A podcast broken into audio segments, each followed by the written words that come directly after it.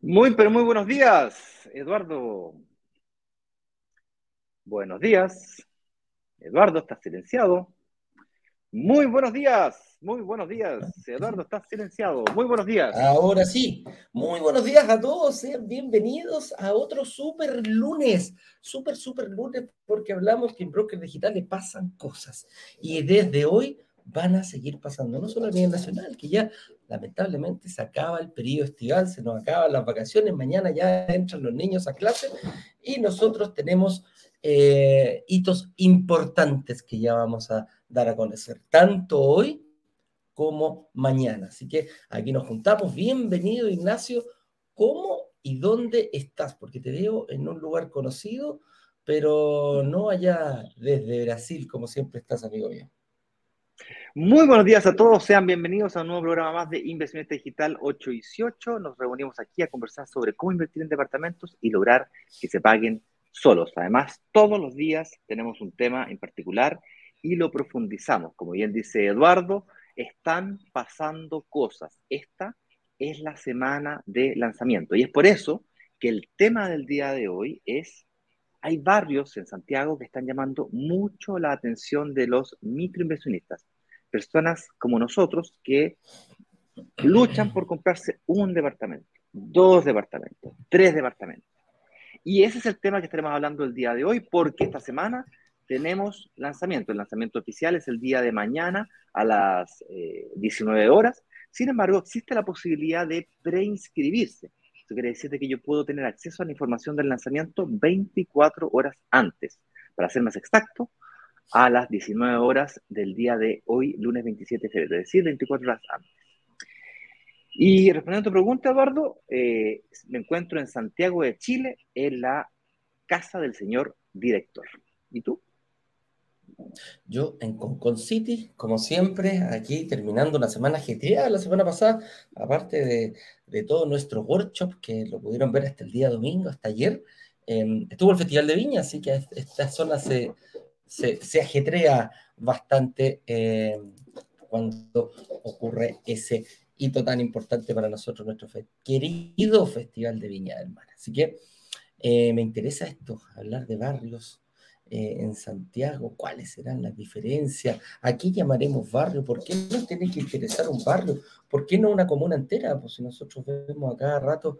o una ciudad, en la prensa o una ciudad en su efecto. Dice, ¿cuáles son las mejores comunas para invertir de Santiago? ¿Cuáles son las mejores comunas para invertir de Chile? Entonces, eh, ahí vamos, nosotros vamos a, a, derribar un poquitito ese mito y vamos a llamarnos específicamente dónde invertir, que es lo que le interesa a la gente, pero lo vamos a hacer en barrios. Y ahí vamos a ir analizando cuáles son los más convenientes para invertir en departamentos y lograr que se paguen solo, como lo decimos todos los días. Así es, como decíamos recién, esta semana es una semana especial, es una semana de lanzamiento oficial. El día martes a las 19 horas tenemos nuestro lanzamiento oficial. Existe la posibilidad de que tengas acceso a toda la información del lanzamiento de forma anticipada. Si es que te preinscribes, como aparece arribita, el botoncito. Vamos a dar instrucciones de cómo preinscribirse al final de esta transmisión. Vamos a pasar por una pequeña pauta que hemos preparado especialmente para explicar dónde es que están esos barrios tan maravillosos que logran, que logran que los departamentos se paguen solos. Pues bien, quiero que sepas de que no es que mágicamente los departamentos se paguen solos. Nosotros como inversionistas debemos aprender a mover esas variables que nos permiten que eso ocurra. Entre esas variables y muchas otras está el barrio o la ubicación. Debe ser en ciertas características especiales esa ubicación, porque la valorización de un activo no tiene el mismo comportamiento durante todo, durante todo el periodo de su existencia. Es decir, una casa o un departamento, ¿aumenta su valor en el tiempo? Sí, claro, pero no siempre igual. Hay periodos que crecen más rápido y periodos que crecen más lento. Entonces la pregunta es, ¿dónde está ocurriendo ese fenómeno? ¿Cuándo ocurre ese fenómeno de mayor valorización? Para yo agarrarme ese, el periodo de mayor valorización y no el de peor valorización. O sea, el más rápido, no el más lento.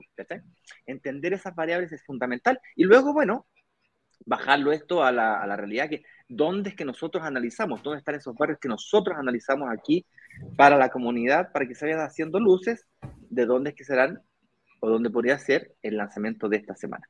Con eso dicho, ¿te parece si partimos por lo más básico y indicar, eh, pelear o, especificar a qué, a qué, llamamos barrio, digamos? a, qué nos referimos cuando decimos un, un, barrio, una zona, un sector? Sí. Cuando, cuando hablamos, cuando nos referimos a invertir, escuchamos mucho, lo vemos, lo veo seguido, que cada cierta periodicidad algún periodista se le ilumina la ampolleta y, pone en Chile cuáles son las mejores comunas para invertir. Y analicemos bien lo que es una comuna. La comuna es un sector, eh, aparte de la ciudad, que está dividida, las ciudades grandes tienen mayor cantidad de comunas y posteriormente se hacen gobiernos regionales en ese sentido. Cada, cada comuna tiene su alcalde. Por lo tanto, cada comuna tiene cosas distintas para la, tiene reglas distintas para la construcción. Y aquí es bien importante porque nos vamos a empezar a achicar un poquitito. Los famosos, no sé si han escuchado estos eh, planos reguladores. Bueno, el plano regulador es el que dicta cómo va a estar distribuida la construcción dentro de una comuna. Por lo tanto, dentro de estas comunas hay eh, sectores para construir eh, oficinas, otros sectores para construir comercio, otros sectores para residenciales, otros sectores eh, no sé. Para la industria. para la industria, etcétera, etcétera, etcétera. Y nosotros como inversión, si, tú te pones a hacer un, un, chequeo, prácticamente todas las comunas tienen estas mismas distribuciones y tienen distintas reglas de construcción para cada sector. Entonces, ahí ya podríamos decir, ya no es una comuna, podríamos llevarlo a algo más pequeñito. Dentro de la misma comuna existen los famosos barrios que un barrio es que alguna característica a un pequeño sector de la comuna tiene, tiene, alguna, tiene algo que lo caracteriza. Y nos encontramos con muchísimos barrios. Barrios bohemios, eh, por ejemplo, sectores donde Bellavista, por ejemplo. Bellavista, es un buen sector, el sector de... Barrio Italia. De Barrio Italia, ahí tienes otro ahí en, en Providencia. Vitacura, ahí arriba, donde están eh, en, la llavería, en ese sector donde está lleno de restaurantes, donde antes estaban las burracas, todo ese sector que fue proliferando. Las burracas no conozco, no conozco, no, me acuerdo. No, no, no, sí, era un, barcito que había antes. ¿ah? ah pasaban muchas cosas ahí hasta que se quemó ese, ese bar. Pero resulta que no, no sé, estaba hablando, se me olvidó. No, no, sí. Mira, yo, yo soy bastante culto y siempre me interiorizo ah, para saber ah. en qué está. Pero empiezan a proliferar y empiezan a, hacer, a aparecer cosas del mismo estilo, lo que les da una característica a un barrio. Por ejemplo, tenemos el barrio El Golf, que el barrio El Golf se dedicó a hacer edificios solamente eh, mucho, mucho, muy dedicados al sector de la Comuna de Providencia, a oficinas prácticamente los edificios completos estaban hechos para que la gente no fuera a vivir en, la mayoría, sino que eh, ponían edificios enteros y las empresas abrían sus, eh, sus oficinas centrales, lo, que sea, o sucursales, etcétera, etcétera. Entonces, si nos vamos fijando, eh, hay distintas, distintas, distintos barrios ¿ah? con distintas características. Bueno, pero ¿cuál es el que nos interesa a nosotros? Nosotros nos vamos a dedicar a dos tipos de barrios para lograr identificar lo que es precisamente donde se venden casas y departamentos, mm, podríamos resumirlo, eh, lugares para habitar, ¿ah? habitacionales, no comerciales, no de restaurantes, etcétera, etcétera, pero sí eh, para poder vivir. A ¿ah? nosotros nos interesan proyectos, principalmente departamentos, que eh, estén enfocados para vivir. Pero con una característica muy importante, no para vivir nosotros, sino que tenemos que buscar estos departamentos, estos edificios que se hacen para que sean atractivos para el arriendo. ¿Qué quiere decir esto? Para un tercero. Y nosotros aquí eh, eh, hemos, eh, hemos definido dos principalmente. ¿ah? Aquí, pasando ya un poquito a qué tipos de barrios existen, nos enfocamos en ah. dos, que son los... Es que ya, ya hablaste bastante de los tipos de... Pero bueno, estás como volviendo para atrás, pero ok. No, no, no, no estoy volviendo para atrás, porque nos vamos a enfocar en dos, en los barrios emergentes y los barrios consolidados. Ambos barrios están específicamente enfocados en, en, vivienda, en vivienda, independiente del tipo de vivienda, una más bonita, una más otra, más alta, más, da exactamente lo mismo, pero eso es lo que a nosotros nos atañe, los barrios consolidados versus los emergentes. ¿Y por qué principalmente pasa eso? Producto de que eh, viviendas hay principalmente en estos dos, pero para inversionistas nos gustan los barrios emergentes. Y esa es la característica que tienen que tener todas las personas que se encuentran hoy día acá. Tratar de identificar cuál es un barrio emergente. ¿Por qué? ¿Qué características tienes especiales un barrio emergente contra un consolidado? Principalmente es que la demanda de arriendo, lo que está ocurriendo hoy día, lo que está pasando, lo, cómo se está construyendo en ese barrio, nos da la posibilidad de que nuestro activo, como lo decía Ignacio eh, en, al principio, nuestro activo, el, departamento que nosotros vamos a comprar, eh, principalmente va a pasar algo en el futuro, va a mantener ese, esa plusvalía, esa valoración. Ignacio lo dijo muy claro, los activos se van valorando y van, suben, bajan, no, no es parejo, no es lineal. Y eso es lo que vamos a analizar el día de hoy, cómo se comporta esa, esa valoración, tanto en barrios consolidados como en barrios emergentes. Bien. Partamos con ¿Te parece hacemos un, un, pequeño ejemplo para que se entienda mejor? Eh, les voy a contar cómo fue que yo me di cuenta de esta situación y cómo, cómo comencé a ver aquellas variables que hacían de un sector más atractivo de otro. Y, y bueno, yo les he comentado muchas veces de que el año 2016, el 28 de diciembre de 2016, yo quebré quebré en la empresa familiar de, turismo y ahí yo tenía un departamentito que yo había comprado un 2.300 UF y que el banco me llama por teléfono y me dice que la, la, valorización del activo había sido gigante, que el departamento estaba costando 5.300 UF. Yo dije, wow. O sea, yo sabía que había valorización de los activos inmobiliarios, yo sabía que las propiedades se valorizaban, tenían plusvalía, pero nunca imaginé que tanto. Entonces, yo estaba calculando que el departamento costaba unas 3.000 UF, le debía al banco unas 1.600 UF, por lo tanto yo calculaba que tenía unas 1.500 UF de patrimonio ahí metía en ese departamento. Yo le debía como 3.000 UF al banco, más de 3.000 UF. Y dije, chuta, estoy quebrado, pues no tengo cómo pagarle, aunque venda el activo, aunque venda, aunque liquide, no tengo cómo pagar, pues estoy en contra, quedo debiendo la plata todavía al banco, así que patalaucha, me, me declaro en, insolvencia personal también. Me llama al banco y me dice, oye, no, tu departamento no vale nada 3.000, pues vale 5.300 UF. Y si tú aceptáis pagar la tasación, lo tasamos y te hacemos un rescate. Y dije, wow. Qué buena onda. Ah, había ganado plata con... qué buena onda. Dije, la, y había ganado plata con plata que no era mía realmente nunca había pagado ese departamento porque siempre estuvo arrendado. Nunca tuve realmente problemas con el arrendatario. Prácticamente había fila espera para entrar al departamento, que había que un cambio de arrendatario para mirar buenas noticias. Me voy, me decía el arrendatario. Ah, qué buena noticia, así puedo cobrar más caro. bueno, siempre me pasaba lo mismo. Yo quería que se vayan los arrendatarios, una cuestión muy extraña. Eh, larga historia corta. Yo dije, guay, descubrí la pólvora. Esto aquí descubrí cómo transformar agua en oro. Literal y dije lo siguiente.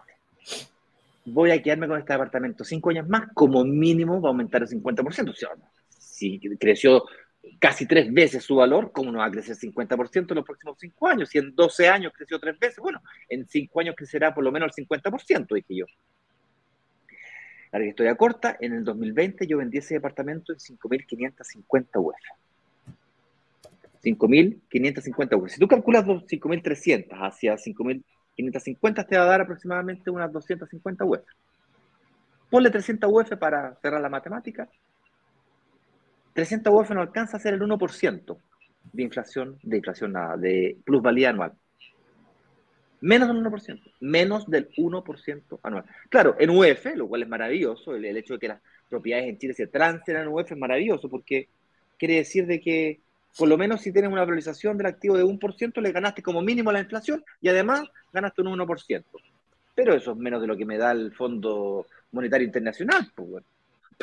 Pesco mi plata y se la pongo al Fondo Monetario Internacional y hoy día me está dando el 4, 4,8 creo que está dando.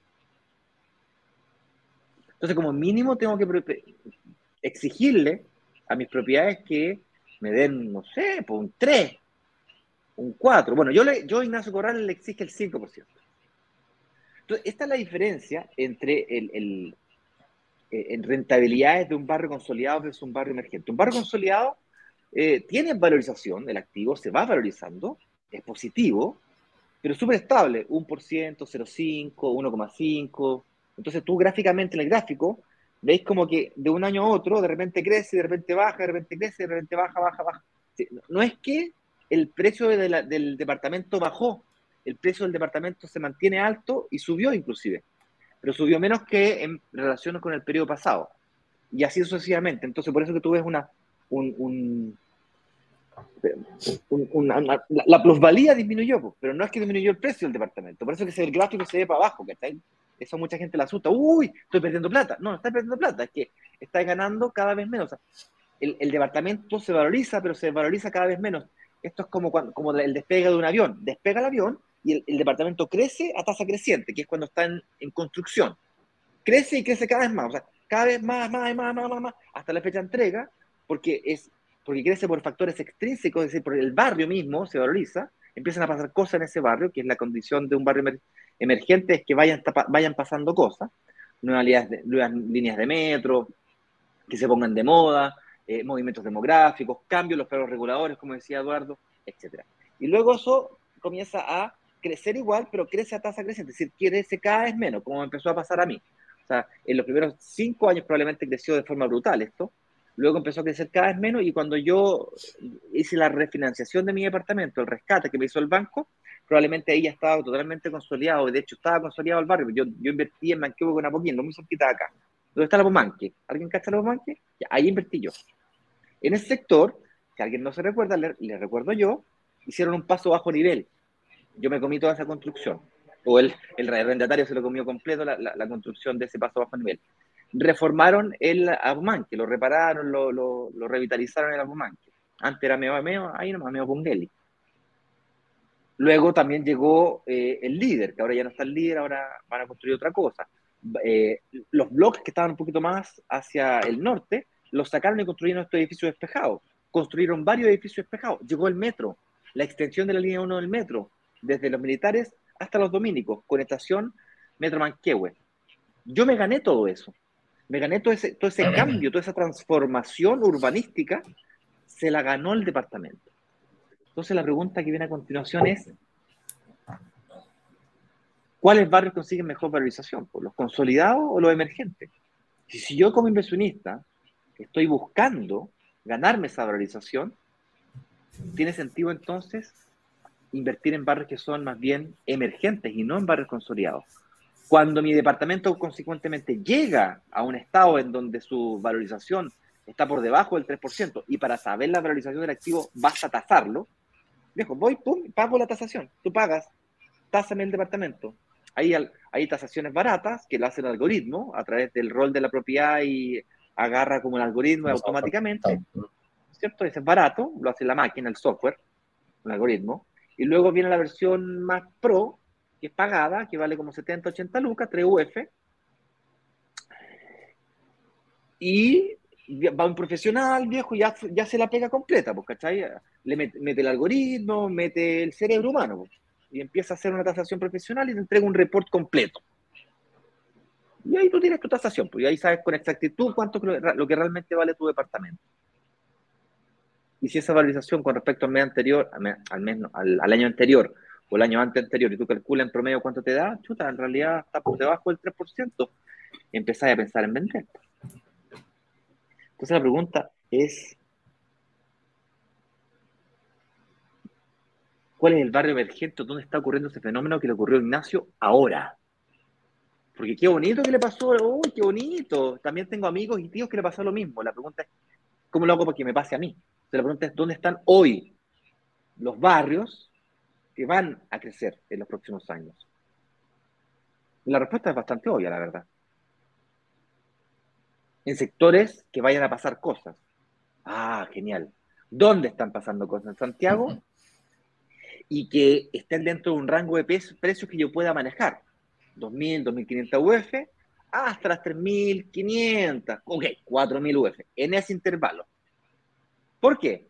Porque en ese intervalo la renta que yo necesito es bastante más baja. si yo me, paso de las 4.000 UF, el porcentaje de población que es capaz de invertir en propiedades o que le den o que le presten hipotecarios por esos montos, se reduce violentamente. Es, es, chiquitito. O sea, hay mucha gente, pero sigue siendo harta gente. Estoy de acuerdo. De hecho, hay, hay eh, corredores que se dedican solamente a trabajar ese segmento. De hecho, hay corredores que se dedican solamente al segmento hiperalto, que representa menos del 1% de la población, que se compra departamentos de 20.000, 30.000, 40.000 UF. Existen esos departamentos. Y no es que uno o dos departamentos, existen muchos departamentos. Ya, pues imagínate la cantidad que podemos ofrecer de departamentos que están en el intervalo de 2.000 a 4.000. te estoy diciendo básicamente que es lo que más hay. ¿Y por qué es lo que más hay? Porque es lo que más se arrienda y es lo que nosotros alcanzamos con mayor facilidad. Y lo otro factor no es tan solo el financiamiento lo que importa. Lo que importa también es la forma de pago del pie. por más que tenga muchas cuotas, si te pongo un departamento de 5.000 UF, por más oportunidad que sea, por más futura línea 7 en metro que te pongo aquí en Vitacura, en Estoril, por más oportunidad que sea, yo te pongo un departamento cuyo pie, el, el pie son 3.000 UF, pues el pie. Entonces, todos quedan afuera, porque el 2% con suerte queda por aquí. Entonces, el intervalo que tenemos que buscar eh, tiene que estar entre las 2.000, 2.500 UF y para algunos que tengan la posibilidad que puedan subir a 3.000 UF. Y algunos poquitos a las 4.000. Entonces, en ese intervalo nosotros nos manejamos. Estamos, de hecho, particularmente en este lanzamiento en particular, estamos tratando de hacer un gran esfuerzo por bajar todavía más la barrera de entrada y colocar departamento inclusive a un precio menor, lo cual en, el caso de Santiago es extremadamente difícil porque, como les decía recién, la demanda es muy grande. Entonces, el valor del metro cuadrado tierra, tierra, porque una cosa es el valor del metro cuadrado tierra y otra es el valor del metro cuadrado construido, son dos cosas diferentes. El valor del metro cuadrado tierra, Santiago no, tiene para, dónde crecer, está rodeado, rodeado de cerros. Y por lo tanto, vivir cerca de una línea 1 o línea 2 es para arriba nomás. Sí, pues, y para empeorar la situación, comunas como por ejemplo la cisterna, que venían con un movimiento demográfico desde San Miguel, viste que Santiago Centro se desarrolló hace como 15 años, que fue el, periodo en donde yo me perdí. Luego, eso fue creciendo hacia San Miguel. El llano, por ejemplo, se desarrolló violentamente, conjuntamente con Ñuñoa. Entonces, Ñuñoa y el llano más o menos son de la misma generación, se desarrolló mucho. Ahí quedaron unos, unos barrios puentes que quedaron como medio aislados, el sector de Flanchen, que quedó medio, aislado, hemos hecho lanzamiento ahí, muy rentable porque, porque empieza a agarrar vuelo, pues ya no queda más. Entonces, como no queda más, entonces hay que irse más hacia el sur. Y todo el sector de la línea 2 del metro hasta la cisterna de San Miguel se desarrolló violentamente porque además la comuna de San Miguel, el plano regulador, lo limitó en altura y densidad. Es decir, mucha gente queriendo ir a vivirse y poca oferta. Restringida por la misma municipalidad. ¿Por qué? Porque la, municipalidad cuida de todos los vecinos de la comuna y si le llega a mucha gente de un golpe, el resto de los vecinos se me enoja. Por lo tanto, yo restringo esto. Y eso hace que el valor del metro cuadrado suba todavía más. ese fenómeno en San Miguel ocurrió, de hecho, en el mismo periodo. Disculpa que me extendí, Eduardo, porque eh, eh, este es el medio del asunto. Este es el medio del asunto. En el mismo periodo en el que yo tenía ese departamento, Las Condes con Apoquindo, de 5.300 UF, que se valorizó a las 5.500 UF, es decir, 300 UF, es decir, menos del 1% anual, en el mismo periodo, mi mujer compró un departamento de 1.600 UF en San Miguel, en el Metro Lovial, y se le valorizó a las 2.500 UF. En el mismo periodo. Bueno, 2.300 en la época, ahora ya está más, más cercana a las 2.500. Estamos hablando de que pasó de 1.700, o sea, casi duplicó su valor un 60%, no tengo calculador aquí, pero eh, la diferencia es brutal. Si yo hubiese vendido ese departamento de las 5.000 UF y hubiese tenido la posibilidad, no la tenía, pero si lo hubiese tenido, si tú tienes la posibilidad de tener un, de, tener un departamento que ya está pagado, por ejemplo, o está por terminarse de pagar, o está en este comportamiento de ya, ya pasó la vieja, o sea, ya, ya se consolidó, si lo vendes y lo inyectas en estos sectores que están creciendo, te vas a ganar toda la valorización del periodo de valorización mayor, que es el periodo donde pasan de ser emergentes a ser consolidados. Entonces, este fenómeno en San Miguel comenzó a ocurrir y se extendió, se extendió hacia, hacia el sur, en dirección hacia San Bernardo. Y entre San Bernardo y San Miguel, ¿qué comuna hay? Adivina, buen adivinador, la cisterna. Entonces, el norte de la cisterna, frontera con San Miguel, donde se conecta más encima con la línea Creo que la línea 4 la que se, creo que la, la 4 la, que se conecta con el centro oriente. El 18 ahí se conecta la, la eh, cisterna con San Miguel. Claro. Ahí, Lo Valle. Ese sector comenzó a crecer de forma muy fuerte, con departamentos de muy alto nivel, departamentos que tú perfectamente encontrás en las Condes, Vitacura, sin ningún problema, mismas constructoras, mismas terminaciones, mismo nivel en la cisterna, fíjate. Porque es un fenómeno que ya venía ocurriendo en San Miguel. ¿No me crees? Anda a darte una vuelta para allá, para ver lo que pasa. Es una cosa impresionante. Encuentra, encuentra en el llano un departamento de 2.000, 2.500 UF hoy día en, en, ese sector. No, imposible. Imposible. imposible. Entonces, difícil. ¿dónde encontramos propiedades que estén entre las 2.000 2.500 UF? Ah, justamente ahí, por el sector de la cisterna. ¿Y qué empezó a ocurrir? La, la municipalidad nuevamente cambió los planos reguladores.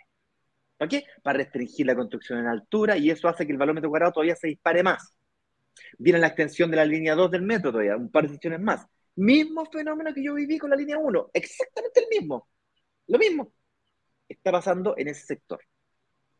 ¿Será el único sector de Santiago que está pasando eso? No, no es el único sector de Santiago. Sector poniente de Santiago, no el oriente, el poniente tiende a tener precios que están en este intervalo, entre las 2.000 y las 4.000, el sector poniente de Santiago, tanto hacia el norte como hacia el sur. ¿Dónde viene una futura línea del metro? Ayer, Eduardo, le mandé un, un link al señor director donde me eh, muestra todas las líneas del metro desde el año 1977 eh, hasta el 2030. Todo el comportamiento. Y tú puedes ver ahí la línea 1, como parte la línea 1, que llega, llega hasta la moneda, después de la moneda llega hasta Salvador, después la línea 2, y así fue creciendo el metro hacia primero, ¿no es cierto?, la vertebral, después hacia el sur, fue creciendo, y después las extensiones, es bien entretenido. Viejo, ahí se ve, pero con claridad, cómo es el comportamiento de crecimiento de la ciudad de Santiago. Porque el metro viene a resolver necesidades demográficas. La gente se quiere ir a vivir. El metro no es tonto, hace mega estudios que, gasta billones de dólares para poder saber exactamente dónde invertir plata del gobierno, de todos los chilenos, para satisfacer, ¿no es cierto?, la demanda de transporte público de un porcentaje de la población elevado. El metro no es rentable para la empresa privada. Por lo tanto, tiene que hacer proyectos que, son, que dan pérdida. Dan pérdida económica, pero dan valorización social. Y se hacen atractivos, sectores que antes no eran atractivos de vivir, se hacen atractivos de vivir. ¿Por qué? Porque tienen mejor conexión por el simple hecho de que tienen el metro. Por supuesto, el metro no es la única condición, no es la única variable. Hay otras. Cambio los planos reguladores, como decía Eduardo.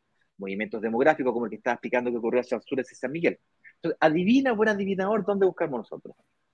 Línea 7 del metro, que parte en Renca, llega hasta Astoril, sectores donde está costando entre 2.000 y 4.000 UF, cerremos en 2.500 a 3.500. Quinta normal. Ahí. Todo ese sector, todos esos puntitos que están por ahí, por ahí buscamos mucho y tenemos proyectos ahí. Y luego hacia, hacia el sur, la extensión de la línea 2, ¿no es cierto? De donde dice Metro Valle, todo ese sector del norte, el norte de la cisterna, básicamente. Ahí también está on fire. Si tú vas para allá, de hecho, se ve pero lleno de plumas. Y ese, ese fenómeno también. No sé si se han dado cuenta, y con esto termino, Eduardo, te cedo la palabra, que de repente, de hecho, les podría mostrar por acá. Yo estoy justamente con una vista. A ver, les voy a dar vuelta a la cámara aquí, los de Instagram. Ahí. Y voy a dar vuelta aquí la cámara para allá. Yo no sé si se alcanza a ver, ¿ok? Linda vista tiene toda la casa, señor director. Linda vista tiene. No sé si se alcanzó a ver o no, pero, se ve con bastante claridad que de, de, la cuadra que está ahí, que es Apoquindo, hacia acá, y un poquito un triángulo para hacia los dominicos, soltaron la municipalidad la posibilidad de construcción la altura. Y todo el sector que está de, la, de Manquehue Sur hacia Colón y hacia La Reina para allá, todavía no. Hay puras casas, casas, casas, casas, casas, casas, casas, casas, casas, casas, casas. El día que la Municipalidad de Condes autorice la construcción a altura en un cuadrante, en un, sector, en un barrio del sector de Manquehue Sur hacia La Reina para allá, tú puedes tener certeza que ese día, viejo, todas las casas que están ahí las van a echar abajo y van a construir edificios. Entonces, Ese fenómeno es el que está pasando hoy día en el norte de la cisterna. Entonces la pregunta es, ¿dónde va a invertir? En un sector en donde va a ocurrir ese fenómeno de valorización eh, acelerada que expliqué recién. Emergente le llamamos acá. Pon el nombre que queráis, no me confundan emergente con barrio peligroso o malo. Acá le llamamos emergente, si cambia el nombre, si ponle barrio, barrio fabuloso, da lo mismo. Barrio, barrio de valorización, me, ponle el nombre que queráis. El fenómeno es que quiero que entiendan. No sé si me perdí en la pauta, eh, mi cerebro se fue para todas partes, pero bueno, esa es la gracia de estos live. Ayúdame a centrar en la conversación a donde estamos, Así es. Eduardo. Ya, entonces, bueno, ya sabemos bastante bien cuál es la diferencia de rentabilidad que puede existir entre, entre ambos. Es decir, ya sabemos cuál es la diferencia entre un barrio emergente y cómo, y cómo se van comportando, pero veamos más o menos las, las rentabilidades, cómo lo ocupamos nosotros. ¿A qué nos referimos con la rentabilidad y cuál es el número que nosotros buscamos? Todos nuestros lanzamientos y, y, las propuestas que nosotros hacemos, hablamos de un 4. Somos, somos bien mesurados, somos, somos muy mesurados en ese sentido, eh, lo podemos sacar un 4, lo podemos sacar un 5% eh, por ciento de rentabilidad anual, que es el aumento del valor del, del, del activo. ¿ah? Eso nosotros lo sacamos en un barrio emergente. En un barrio consolidado, por lo general, se da un 1%, un 2%. Entonces, es cosa de proyectarlo. Pues. Si yo quiero a 10 años, multiplico un 1% por 10, va a crecer en un 10% tu propiedad comparado con un departamento, pongamos un 4, un 4%, en, 10, en los mismos 10 años, en un barrio emergente va a crecer un 40% tu inversión. Entonces, ahí tenemos 10 y 40. ¿Cuál es la más En UF, UF más. En UF, UF más. Entonces, aquí, inflación, por sobreinflación más encima se cuida tu dinero porque los departamentos se transan en UEF, entonces tienes asegurado el, el, aumento de la inflación está indexado. Entonces va a crecer, va a crecer prácticamente lo mismo y quizás puede crecer un poquito más porque es UEF más la, la, plusvalía. Entonces decimos, oh, mira, tiene razón, quizás conviene, pero a lo mejor me conviene comprarme uno de 10 mil y, y, no uno de, de 2 mil. Bueno, sí, pues, pero hay que tener espalda para comprarse uno de 10 mil. Pues hay que tener, hay que tener 3.000 y 4.000 UF a catch, compadre, porque, porque fíjate que eh, no te, las inmobiliarias que venden este tipo de apartamentos no te dan 60, 70, 80 cuotas para pagar un pie. No, dicen, mijito, pásamelo, ah, hágame el chequecito por, por 3.000 UF, hágame el chequecito. Entonces, tú te vas dando cuenta que es más, más, asequible. Ahora, ¿dónde ponemos el barrio eh, consolidado? Porque tiene una característica muy especial el barrio consolidado, a mí me gusta vivir en barrios consolidados, pero invertir ah, en barrios emergentes. Sí, pues, a mí me gusta vivir en barrios consolidados. A mí me gusta que la consolidación, ¿y a nos referimos con la consolidación de un barrio? Es donde todo ya pasó, donde hay buena conectividad, donde hay buen comercio, donde hay buenos servicios, donde yo puedo eh, desenvolverme con mi familia y no voy a tener que trasladarme a muchas distancias, porque prácticamente en 10, 15 minutos a la redonda encuentro colegios, puedo encontrar universidades, puedo encontrar lugares para trabajar, etcétera, etcétera. Entonces, que te guste vivir en un barrio consolidado, hay problema. Si quieres comprar es cosa tuya, si quieres vender, arrendar también es cosa tuya. Yo prefiero arrendar. La fórmula mía es arrendar en barrios consolidados para vivir pero invertir en barrios emergentes, porque esta plusvalía va. Y, nosotros, yo soy súper acotado, y con Ignacio siempre lo hemos hecho así, no nos generamos mayores expectativas, pero el hecho las hay. El otro día en un live que tuve ahí de, de, Instagram, un tipo me dice, Eduardo, ocho añitos, me dice, y me di cuenta que mi, que mi departamento se valorizó en un 120%. Me dijo, ¿te morís como me huevearon cuando compré un departamento? Y dije, a ver, a ver, a ver, a ver, para, para, para, para, para. Me estás diciendo que en ocho años se valorizó en 120%. Sí, me dice, lo compré para, para arrendar un departamentito chiquitito, me dijo, y un, tiempo me sacó apuro, me tuve que ir a vivir en él. me dijo, tuve, tuve que salir de mi casa rápidamente y me fui a vivir prácticamente ocho Tuve que salir de mi casa rápidamente, no quiero preguntar qué habrá pasado. No, no, yo tampoco me metí, pero al final dije, ¿te separaste? No, me dijo, fue al contrario. Me tuve que, me fui, decidimos con mi, con mi polola en ese tiempo y actual señora, irnos a vivir solo y nos entregaban un departamento, una casa que compramos, y dijimos, ahí que vamos a vivir a este departamentito. Pero cuento corto, lo, le pedí ayuda, yo me acuerdo en ese live, porque yo tenía todas las calculadoras donde podía tomar, le dije, oye, ¿quieren saber la plusvalía de ese sector? ¿Cómo, cómo, se, cómo, se, cómo se valorizó ese 120%? Le dije, sí, pues fácil.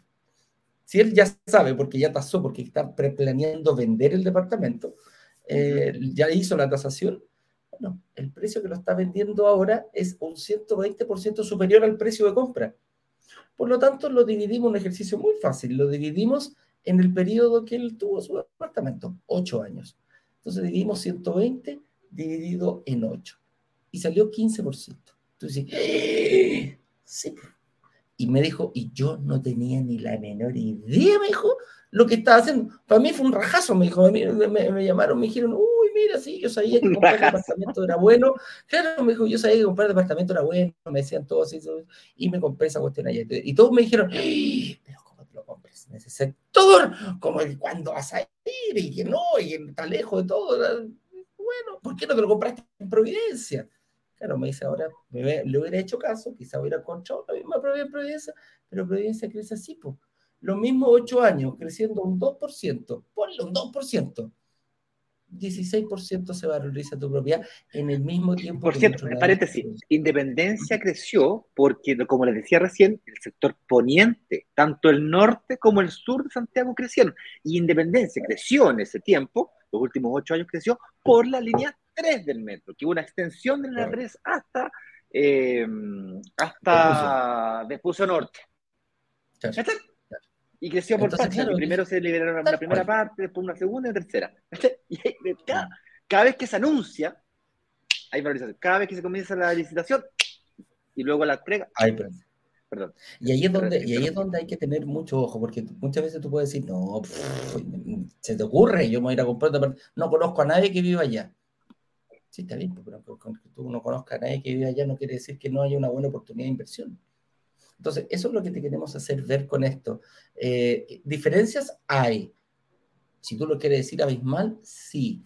Y estás haciendo un negocio, y esto es un negocio. Aquí es donde tenemos que sacarle, pero extirparle de raíz todo lo que es el gusto. ¿Tú no a vivir allá? Bueno, quizás no. ¿Tú no conoces a nadie que vive allá? No. ¿Me importa? No, porque después de ocho años, este compadre está diciendo, tú invertiste donde querías, donde vivías, sí, tenías gente viviendo cerca, sí, conocías perfectamente el barrio, podías llegar en cualquier momento por si le pasa algo al arrendatario, bla, bla, bla, invéntame, dime todo lo que quieras. Pero ahí tenemos un inversionista con un 120% de valorización de su activo y tenemos otro inversionista con un 16, un 20% en el mismo periodo de tiempo, en el mismo periodo de tiempo. Entonces, esa es la diferencia de rentabilidades que nosotros podemos llamar. Ahora, puede ser 120, 150, 200%, 50, 60, 70, 80%, lo que sea. Ahí está la habilidad tuya como inversionista de saber identificar estos valores. La gracia que tienen los inversionistas acá en un broker digital es que nosotros hacemos apega. Nosotros todos los días estamos buscando, todos los días nos están llegando proyectos. Nos dicen algunas inmobiliarias, oye, mira, este proyecto lo voy a lanzar, déjame, déjame estudiarlo, aguántate un poquitito, ah, espérame tantito, como decía el chavo y nosotros hacemos la due diligence, la debida diligencia y analizamos. Y este es uno de los factores muy importantes. Hay otros más. Analizamos la constructora, analizamos la inmobiliaria, analizamos cuál es el objetivo de ese proyecto. Es muy distinto construir un edificio para vivir y un muy distinto un edificio para invertir.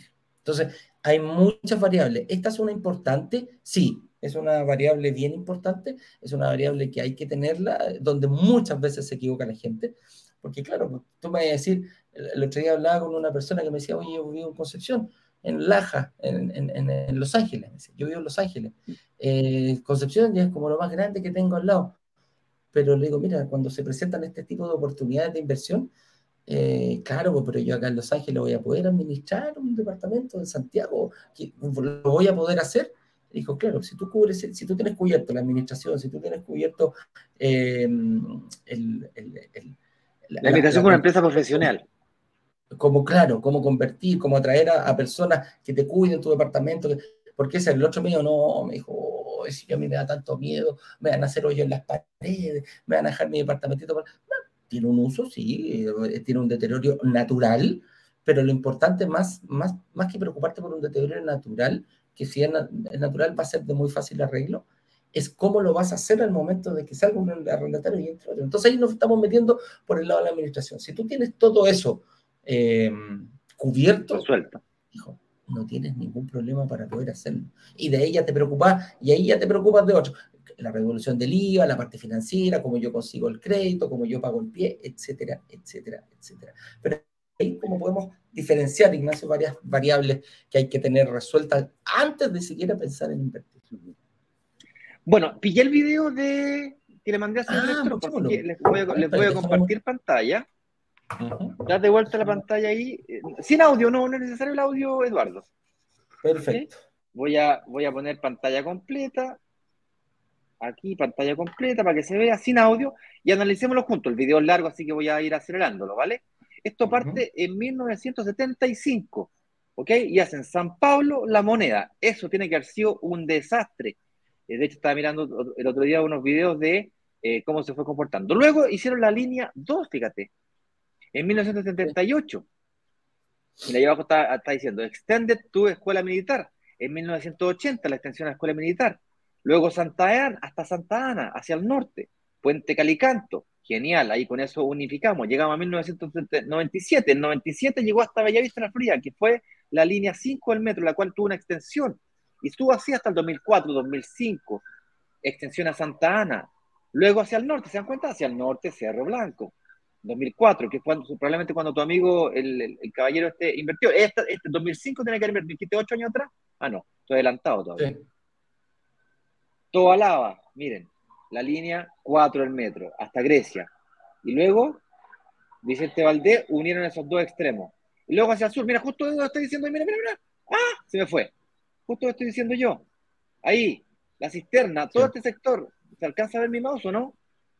Sí. Este sector de aquí, todo este cuadrante, el norte de la cisterna, frontera con San Miguel, que está acá, ese triángulo que está aquí, este que está aquí hacia entre la ruta 5 sur y este es el que creció, mi mujer invirtió justo al lado de acá, también creció, cuando este ya no podía crecer más, adivinen cuál creció, este de acá, este triángulo de acá. Todavía, todavía le queda tiraje a ese sector. Sigamos avanzando, ¿qué más tenemos?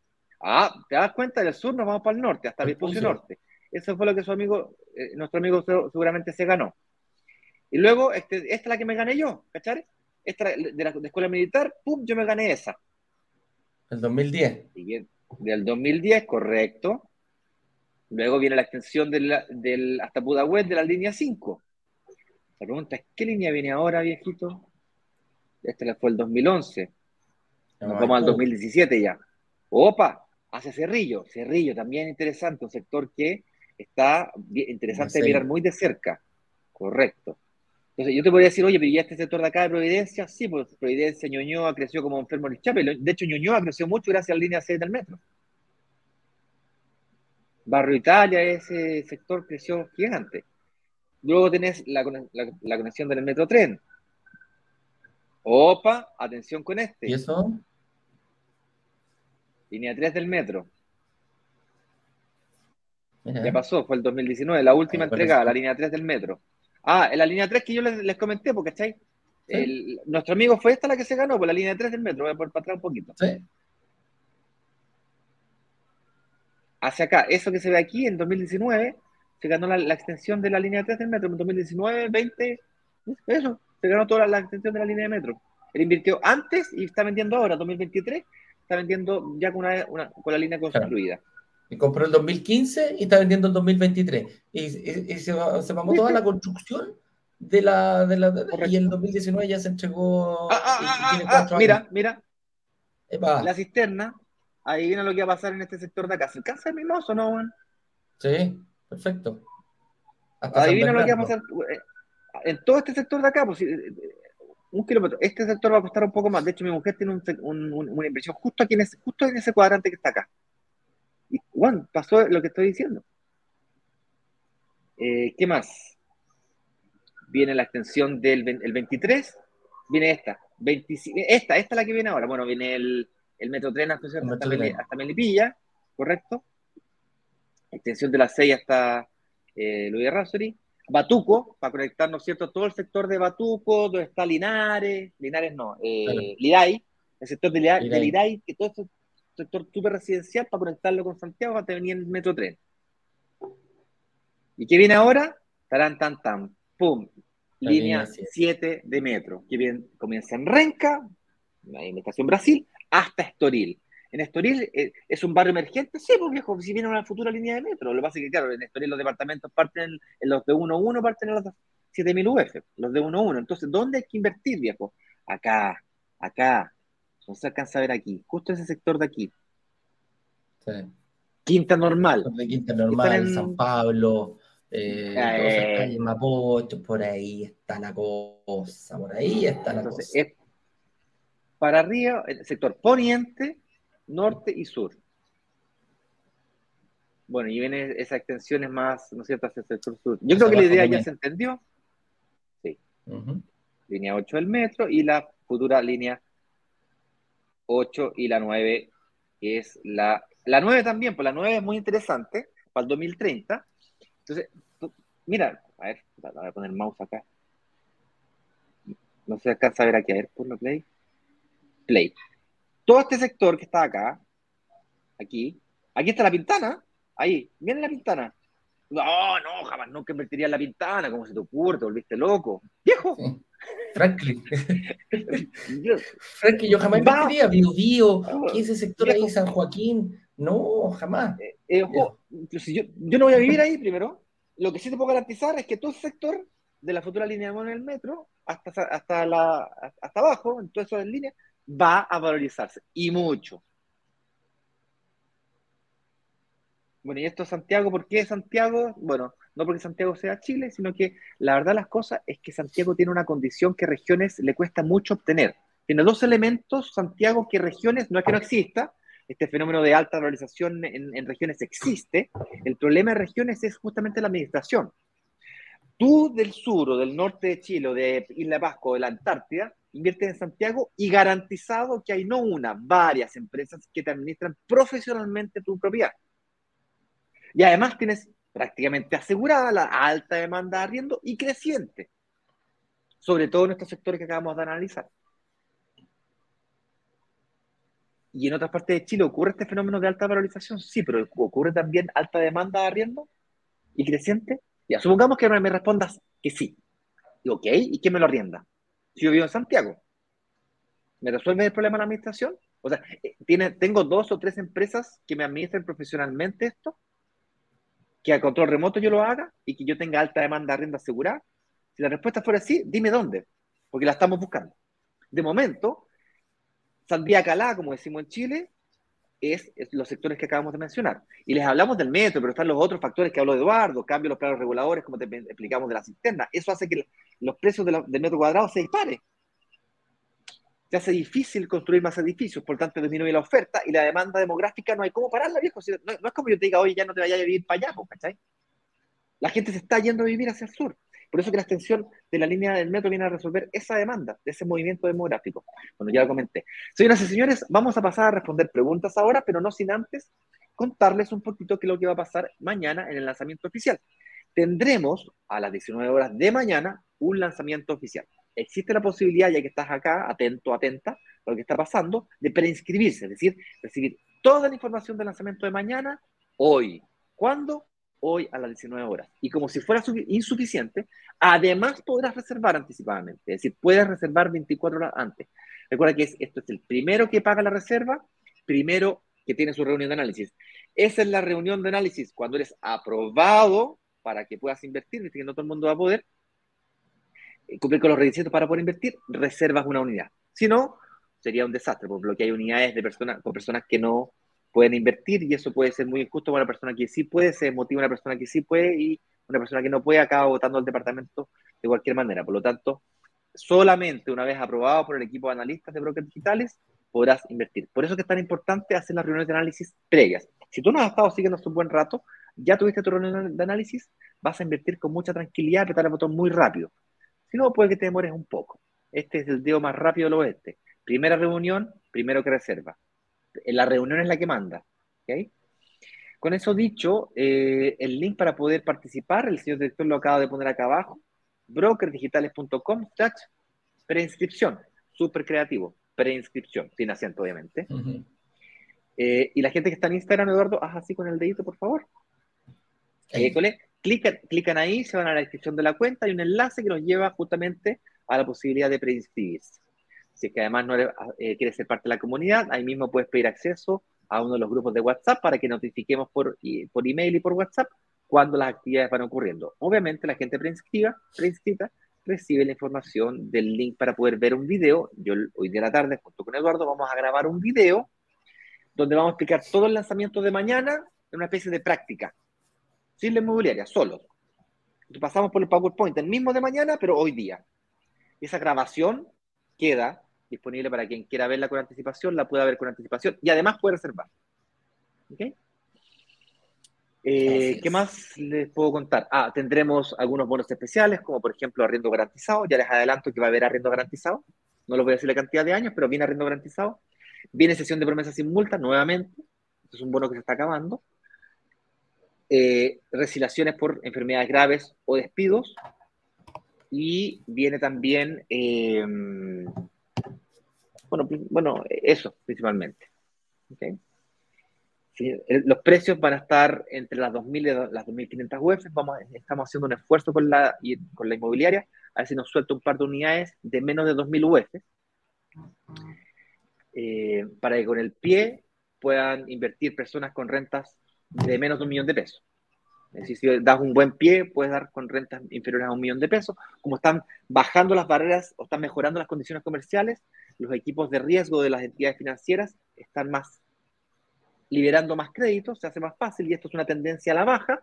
Entonces las inmobiliarias también están aceptando firmar promesas con gente con rentas menores. Si estás endeudado, no te preocupes porque no tienes que invertir, no tienes que sacar un crédito hipotecario hoy día. Es el departamento será un proyecto de entrega futura y por lo tanto tendrás entre 18 meses a 24 meses para reestructurarte financieramente. Y con la cláusula de salida de que no consigas el crédito hipotecario, te permite salir de tu inversión inmobiliaria como mínimo con tus ahorros o con ahorros, si es que no tenías ahorros. Con eso dicho, señor director, siendo las 9 con 10 minutos, Eduardo, respondamos un par de preguntas hasta las 9 con 20 minutos, 20, 25 minutos como máximo, ¿vale? Sí, por supuesto. Mira aquí Johan Ortigosa, el profesor, ¿ah? El profesor que ha invertido bastante y, le dice de gusto, lo pongo como ejemplo en mis clases, ¿ah? para que traspasarle a las nuevas generaciones, ahí él es profesor de, de universidad, don Johan. Así que muchas gracias. Dice, si la deuda del crédito es en UF, y la plusvalía de un departamento se frena. Entonces llega el momento en que se producen pérdidas en la inversión. Eh, puedes tener, mira, la, la, UEF, el departamento es un UEF, por lo tanto, si el departamento lo compraste en 2000 y rápidamente, en cuestión de 5 años, pasó a costar 3000, por ejemplo. Luego se quedó, se quedó pegado en 3000, dejaste de ganar. O sea, se produce una pérdida así porque hay un costo de oportunidad. Es decir, podrías perfectamente haber vendido ¿Qué es lo que me pasó a mí? Pues yo perfectamente podría haber vendido, yo en 2017 podría haber vendido el departamento, pagado todas mis deudas, en vez de refinanciarlas, y haber utilizado mi capacidad de pago mensual para comprarme un departamento donde mismo invirtió mi mujer. Y en ese mismo periodo yo podría haber ganado plata. Tú, en este caso, me estás dando un ejemplo donde no tienes deuda, o tienes solamente la deuda del departamento, te lo compraste en 2.000, pero después de 5 años que vale 3.000, no le debes 2.000 al banco, pero le debes 1.500. Entonces tienes 1.500 UF de patrimonio metidas ahí. Puedes perfectamente vender y comprarte en otro sector que es emergente como ya te ocurrió, pero tienes 1.500 de patrimonio. Puedes meter, pagar dos pies de 700 UF cada uno o tres pies de 500 UF cada uno para departamento de 2.500 UF cada uno. Entonces ganas valorización sobre 7.500 UF, sobre 5.000 UF y no sobre 2.500 UF. En ese sentido, es un costo de oportunidad enorme. En ese sentido, sí perderías plata. Lo que no ocurriría, o muy difícilmente ocurriría, es que la propiedad de costar 3.000 pase a costar 2.900 UF o 2.800 UF. Esa sería una pérdida de valor, una, una pérdida de valor de la propiedad. Eso lo veo muy, muy difícil. Puede ocurrir, lo veo muy poco probable. No en los sectores que estamos mencionando aquí. Quizás, en, no sé, si tuviese la mala cueva que justo te compraste un departamento justo al lado, viejo, se puso un basurero, un basural. O, no sé, una discoteca. justo tuviste la mala cueva. Una cárcel, ese es un mejor ejemplo. Te compraste aquí justo al lado de una cárcel. Claro, eso va a hacer que tu departamento se valorice, pues, ¿cachai? Eh, tú me estás preguntando por el efecto inflacionario probablemente. El efecto inflacionario es, tú tienes, ah, pero tú tienes tu deuda en UF. Sí, claro, el, departamento está en UF, la deuda está en UF y el arriendo también se ajusta por UF. Por lo tanto, el efecto inflación queda indexada, queda neutralizada. Por lo tanto, hay una ganancia real. Entre las 2.000 y las 3.000 es una ganancia real.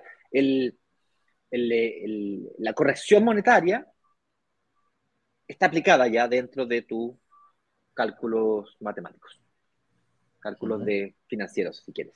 No sé si respondí tu pregunta, mi estimado Joan. Sí, sí, yo creo que está, está bien respondida. Y ojo, aquí hay, un puntito. La, la UEF, como decía Ignacio, la plusvalía es un aumento del valor de la UEF. Entonces, eh, para tener una, una, una, una, pérdida, pérdida, pérdida en sí, tendría que ser la, eh, la plusvalía negativa y prácticamente eh, se da mucho. Crecen en menor medida, pero crecen muy poquito. yo no, no, he visto plusvalías eh, negativas en, ese sentido.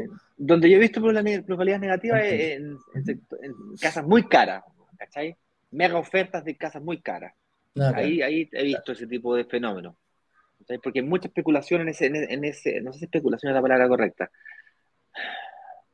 el, el, el, intervalo de personas que son capaces de comprar eso se disminuye mucho.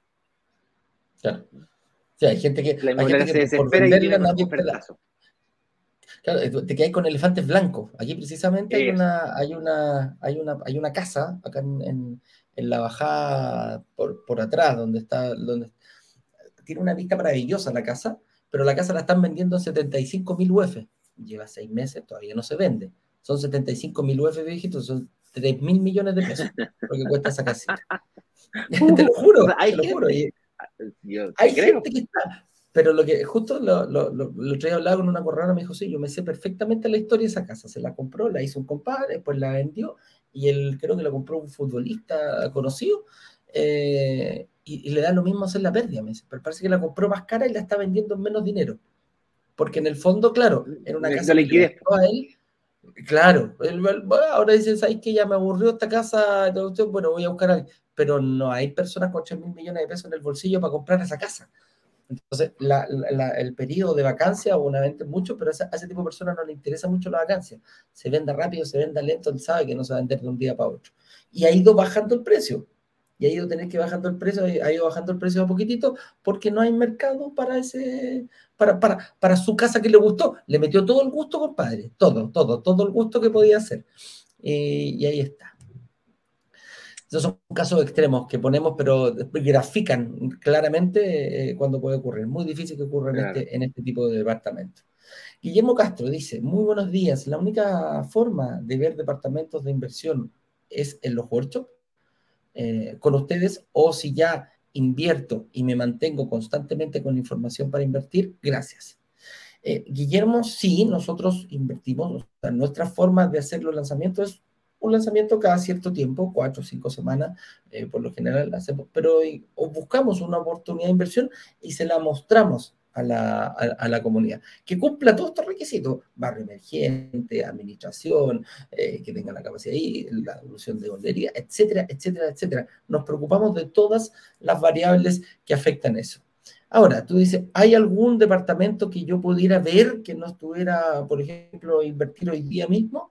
Y la respuesta es sí, debido a, la cantidad de, lanzamientos que hemos hecho, algunos ya se han entregado, algunos no, están los famosos recolocados, que son algunos departamentitos que tenemos que em, las eh, personas que firmaron una promesa compra-venta por distintas razones no han podido llegar a, concretar, no pudieron llegar a concretar la firma de la escritura y tuvieron que ceder su promesa o resiliaron el departamento, etcétera, etcétera, etcétera. Y esas son oportunidades que están. ¿Cómo poder acceder?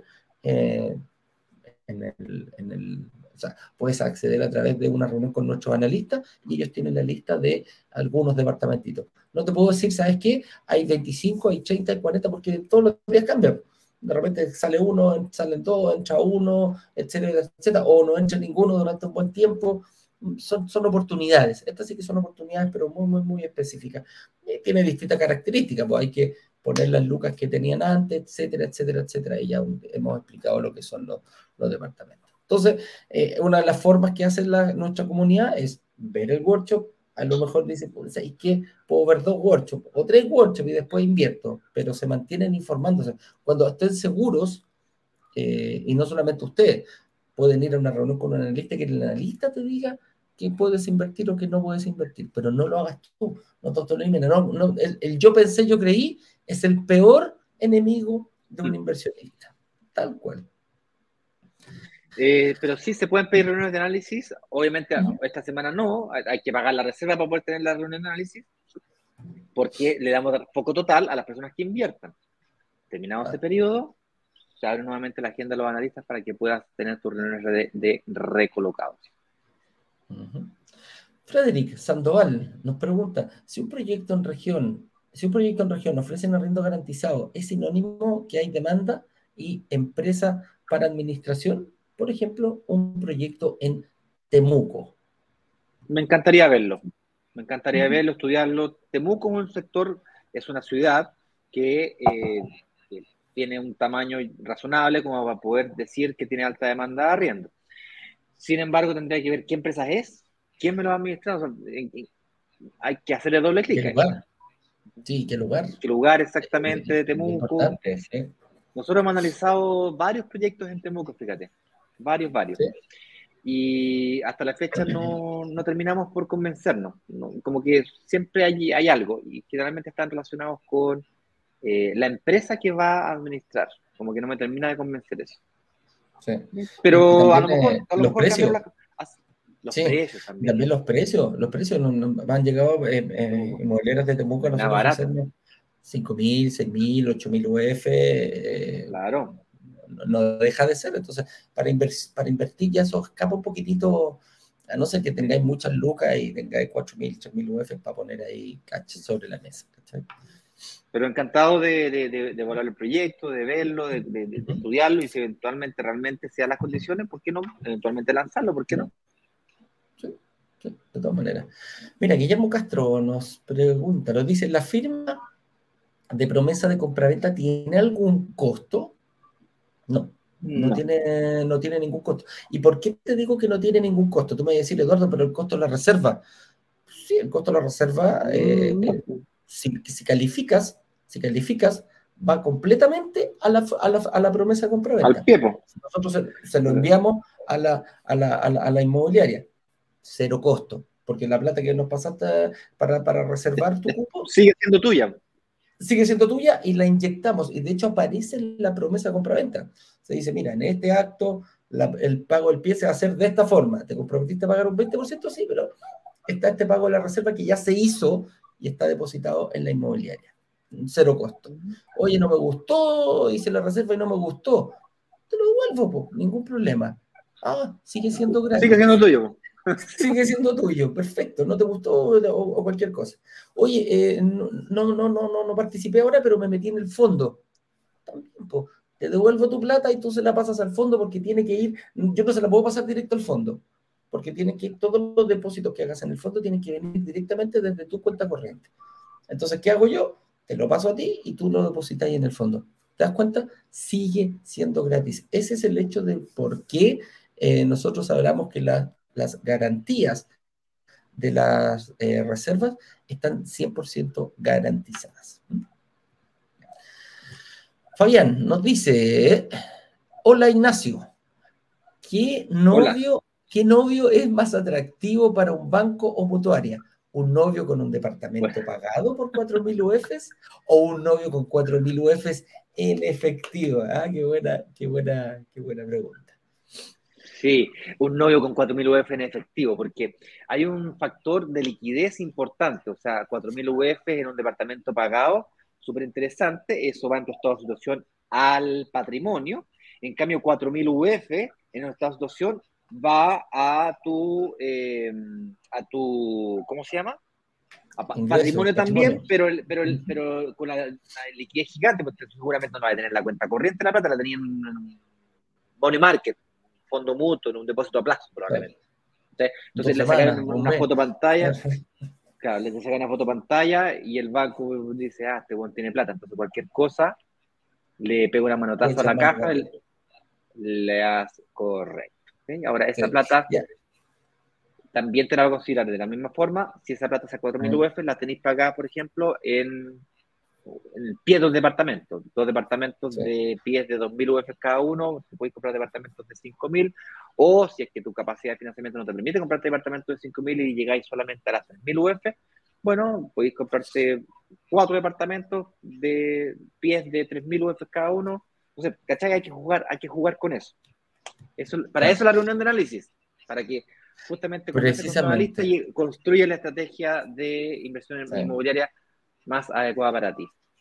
Sí, definitivamente el novio sería, perdón, solamente sí, hay, un punto, sí, dale. El novio más el novio más bonito, con el que todos querrían bailar, definitivamente sería la persona que tiene las 4.000 UFs más líquidas. Correcto. Hay, un punto ahí, independiente de que por el, yo me voy por el otro lado, las 4.000 UF con un departamento pagado, el banco te va a prestar solamente el 75% si tú quieres sacar un fines generales.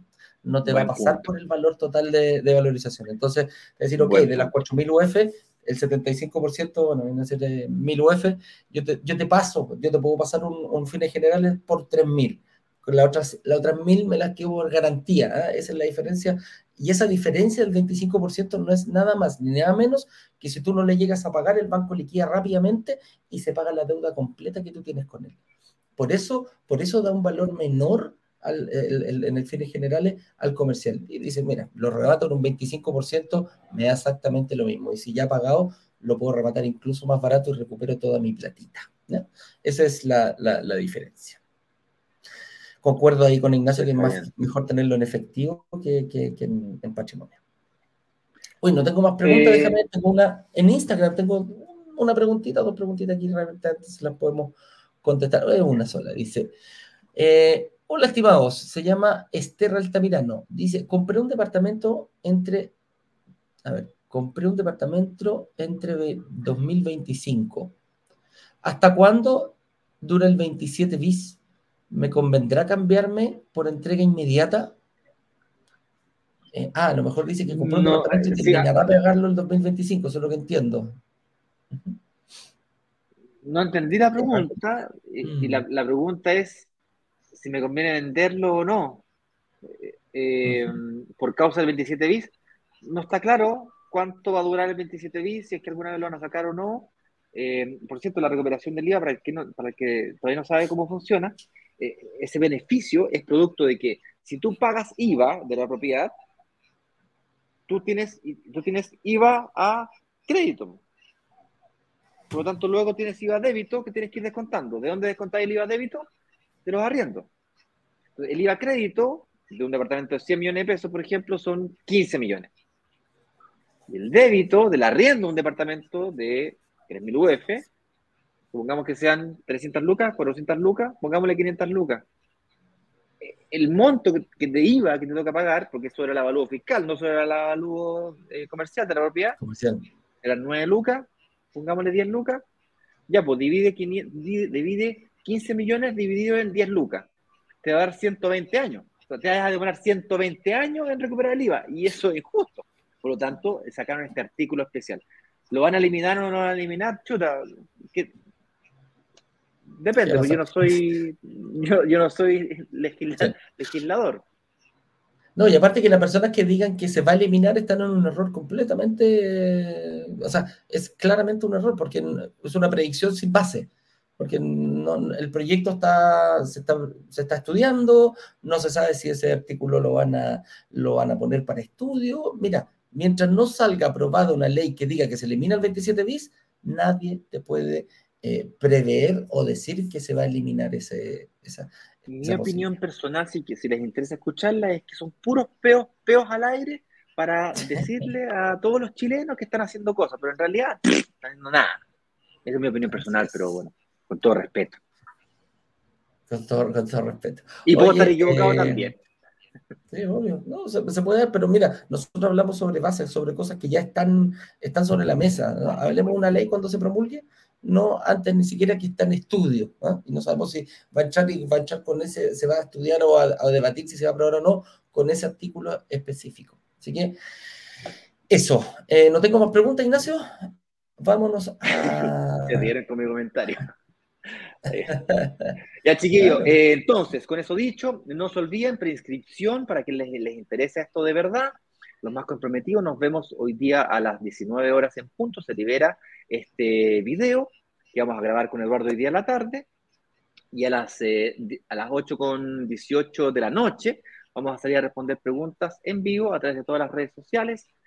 Eh, porque siempre hay preguntas, cuando soltamos este video siempre salen preguntas y vamos a estar en vivo en la noche, bien tarde a las 8 con 20 minutos, con 19, a las 8 con 18 minutos de la noche, para responder preguntas a, a los preinscritos.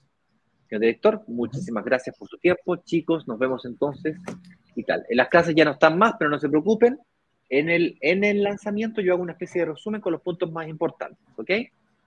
Por eso dicho, un abrazo, que estén muy bien. Un abrazo grande, nos vemos, chau, chau.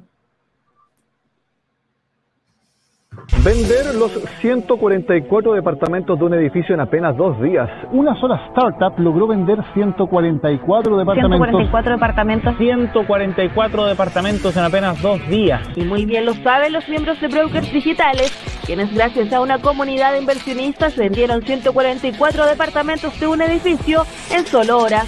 La comunidad tiene el poder de negociación, igual que un gran fondo de inversiones que es capaz de comprar y negociar consecuentemente un edificio completo. Cuando se abre la, opción de reservar, en cuestión de 48 horas, 24 horas, todos los, todos los departamentos del edificio son reservados.